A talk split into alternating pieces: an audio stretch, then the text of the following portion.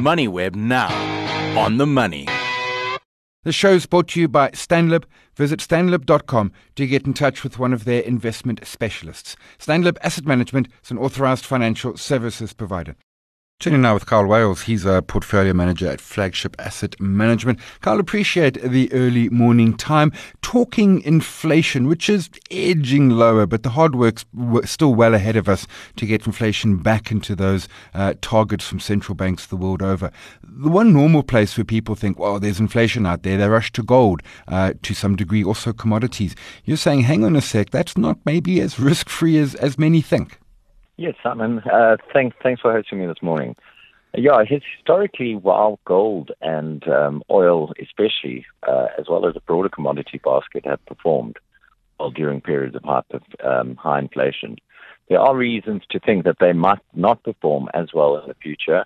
And um, an asset class like REITs, which has actually been fourth in, in line in terms of performance mm. during uh, periods of high inflation, might prove its mettle uh, to a greater degree than it has done so in the past. Certainly, I mean, I've had conversations over the, the course of this year uh, around REITs as a as a, a sort of an inflation uh, a defensive place. But you're targeting particular ones. I mean, the, the beauty of REITs is often they they they triple net lease, so the, the administrative costs are, are, are the problem of the tenant, um, and there's built-in escalations. But you particularly like residential and, and, and short-term lend, uh, such as hotels and the like. Yeah, the the problem with the escalations with a lot of um, leases, uh, while they are built in, mm. they're not always indexed to inflation. So mm. when inflation is is very high, you you actually see uh, real uh, rentals go backwards. Whereas with a short duration lease, um, there there is those leases uh, those leases uh, sorry uh, reprice quite quickly. So if if you look at your typical residential lease, for example, um, you know the rental gets renegotiated after one mm-hmm. year. Mm-hmm. With uh, hospitality uh, leases, there's um, they typically benchmarked um, off occupancies, and with um, storage uh, leases, um, they're also very short term in nature, so they get repriced very very quickly. Yeah, to your point, I mean, most of those are either annual leases, um, although, of course, in the case of hospitality, they are they are night by night. Is this a, case of you mentioned hotels there, and and, and you know, is is it is it the, the, the, owners of the hotel or also the owner operators? Yeah, I'm thinking, for example, a, a, City Lodge, but they take a, perhaps a lot more risk than than than the owners of the buildings, which in the case of City Lodge is the same, but not always. Yeah, so um, the the operator, I mean, there's, there's obviously a distinction between between the two, the the person that owns the property and, and the operator of the hotel. The, the operator of the hotel might still suffer from lower occupancies, mm. you know, especially when the, uh, the economy is performing poorly.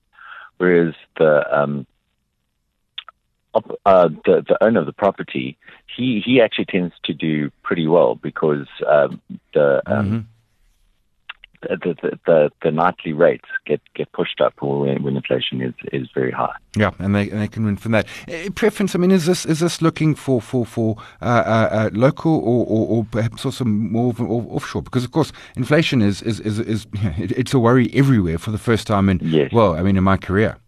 Yeah, my my preference is always for um, offshore assets, but um, locally, there there are a, a, couple of REITs which tick these boxes. Uh, unfortunately, hospitality, which used to be exposed mm. to the residential, pro, uh, sorry, the um, hotel um, property sector, has now been purchased by I, th- I think it was uh, Sun Sun International. Yeah.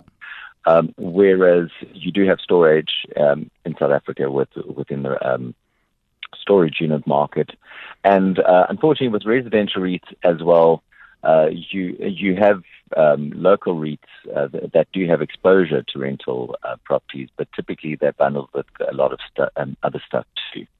Uh, so um, yeah, globally, uh, one very interesting product uh, we we actually invested in is is a um, an ETF called Nuveen, which basically invests in a basket of of those three types of uh, residential properties across the US. Uh, okay, so, so so actually now it's quite simple because I was going to say what in, in the US, but you, th- there's an ETF which which makes it for the for the investor a whole lot easier. That that then sort of uh, uh, uh picks it and does the heavy lifting for you. Yes, yeah, and and, and it doesn't overly expose you to to any one of those uh, sectors. So you get a nice broad-based exposure to to storage units, to hotels, to um, residential uh, departments or, or, or single family dwellings. Okay, that's Nuveen, N U V E E N. Appreciate the time that Carl yeah. Wales, he's portfolio manager, flagship asset management. Always appreciate the early morning insights. The show is brought to you by Stanlib. Visit stanlib.com to get in touch with one of their investment specialists. Stanlib Asset Management is an authorized financial services provider.